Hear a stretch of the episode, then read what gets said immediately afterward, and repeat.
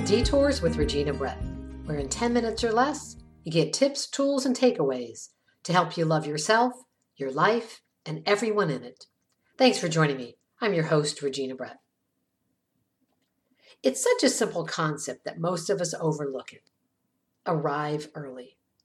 Think how it could change the world if everyone showed up early for work, school, airports, dates, weddings, child visitations, and family gatherings. I used to show up late for everything classes, concerts, church, movies, counseling appointments, work, lunch, dinner, and dessert with friends. It didn't matter if I wanted to be at the event or not, I was always late. If the event started at 9 a.m., I'd leave my house at 9 or later. I never calculated the time it took to get there. And I never thought about the people on the other end, waiting and wondering where I was, or the people on the highway between me and my destination as I speeded to get there. Yet I hate waiting for people. Who doesn't? You start to get irritated and wonder if they'll ever show up. I have a 30 minute rule. If you don't show up within 30 minutes of our agreed upon time, our plans are off. When I shared my time rule with my husband, he called from the road on his way to pick me up for our first date. I cringed when I answered the phone, figuring he was calling to tell me he was going to be late. You told me what happens if I'm 30 minutes late, he said. What if I'm 30 minutes early? That impressed me. A man who showed up early made me feel valued, respected, appreciated. It made me realize how I offer none of that to others. Think about how arriving early could change the world. No more road rage. Everyone gives themselves enough time to arrive. No speeding tickets. Everyone has enough time to factor in for detours and delays. I used to be chronically late until a counselor pointed out that I needed to address my time issue. You suck at time, she said. You act as if it doesn't exist. It's like you live in a no time zone. She was right. I had an inner teenager on board who rebelled against being anywhere on time. I refuse to wear a watch, and I don't want to be boxed in by hours, minutes, and seconds. For the longest time, I didn't respect time, mine or anyone else's. My mom used to always tell me, You'll be late for your own funeral. That one I'm okay with. If you're going to be tardy, it's not a bad event to be late for. The downside to being late, it upsets people when you're late. People see you as rude and disrespectful, and they're right. People think you're inconsiderate, incompetent, and self centered, and they're right. You get a bad reputation. People think they can't count on you. And if they can't trust you to show up on time, can they trust you to follow through with commitments? They don't take you seriously. Your word is no good. Sure, you offer apologies and promises you don't intend to keep. You end up telling lies or half truths about why you're late to make yourself look better. You embellish how bad the traffic was, or how many blocks you got stuck behind the school bus, or how slow the old lady was driving in front of you.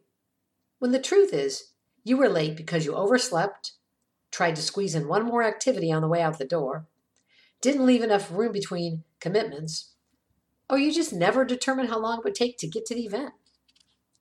Being late causes stress for you and everyone else. It creates a roller coaster ride of drama and adrenaline. I used to thrive on that cheap high until I realized that at the other end of my time journey, someone was feeling low. Being late hurts relationships. Imagine how awful your children feel when you're late for their school or sporting events. It's terrible to make them worry about whether you're going to show up to see them play soccer, basketball, or hockey, or whether you'll arrive at school to see their play or recital, to watch them perform their solo. Then there are the divorced parents who are late to pick up their child for their weekend of visitation. The child stands at the window and watches in tears as each car passes, and it isn't mom or dad. Why make them fret that you forgot them? Arrive before they're at the window. Put their minds at ease. Arrive early so they know you value your time together. Don't let them think for a second that you don't care, that you won't show up. And being late is a poor thing to model for them. Don't teach them to make people wait for them, that it's okay to make a grand entrance and get cheap ego strokes at the expense of others by walking in late. I've seen people walk in late to funerals and weddings, which draws attention to them instead of the person everyone else gathered to celebrate or honor. So, why are some of us chronically late? I'm a procrastinator, people will say. But what is that really? I've heard it said that procrastination is just fear with a college education. It's a big word to describe why we delay doing something or refuse to do something. We avoid arriving on time out of fear of the people we have to meet on the other end. Or we're afraid if we arrive too early, we might just have to spend time alone. For some people, it's a power game, a way to control others by making them wait. You get to hold up the spinning of the world. For others, it's a cheap way to rebel and create some drama. Some people are chronically late because they can't say no and don't leave enough room for all the things they said yes to. But are you really saying yes to something if you're going to miss it by being late? The military has a motto if you aren't five minutes early, you're late. Then there's the old saying if you're five minutes early, you're on time. If you're on time, you're late. And if you're late, you're fired. Most people wouldn't consider being late for a job interview. You want to make a great first impression and walk in the door five minutes early. But once they get the job, they show up five minutes late every day and think nothing of it. I've done a 180 on time. I'm not perfect, but most days I try to leave a 15 minute buffer between events. I schedule in breathing room. That gives me time to get a decent parking space, make calls in the parking lot, hit the restroom, relax, pray, pause, prepare, and just breathe. I figure out what time the appointment is, add 15 minutes, factor in time travel, then work backward to figure out when to leave my house. When I travel by air, I arrive two hours before the flight. In the old days, you could dash through the airport, run to the gate, hop on the flight as the plane was pulling out. Not anymore. I leave extra room in case there's a high security alert, traffic on the drive, a flat tire, a tight parking lot situation, or long lines to board. It feels good to check in with room to spare, to read a book, check emails, eat, de stress, and prepare for what's on the other end. I've also tried other tips friends suggested. Set your clock five minutes ahead. Check the weather the night before so you have your boots or umbrella at the door. Choose what you'll wear the night before. Pack your lunch, fill the gas tank and wallet with cash for lunch or parking. I keep my keys in the same place every day, so I never waste time looking for them. My husband taught me that trick. When we first got married, I wasted hours every week looking for my keys. He even bought me a clapper keyring that made noise when you clapped so you could find the keys. It was great until I lost the clapper. The biggest change is to think through what I put on the calendar before the ink hits the paper.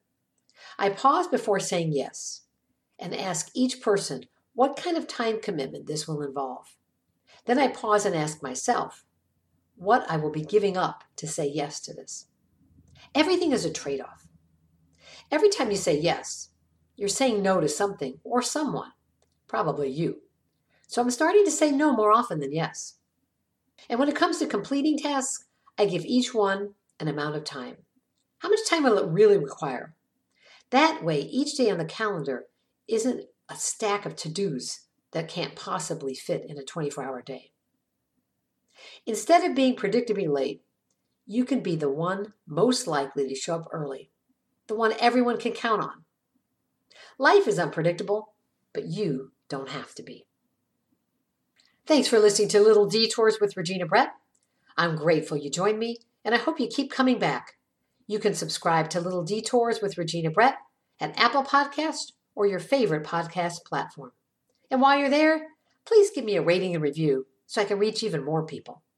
If you want more inspiration, head to my website, reginabrett.com. While you're there, sign up for weekly inspiration for all of life's little detours. Thanks for listening. Now go make something.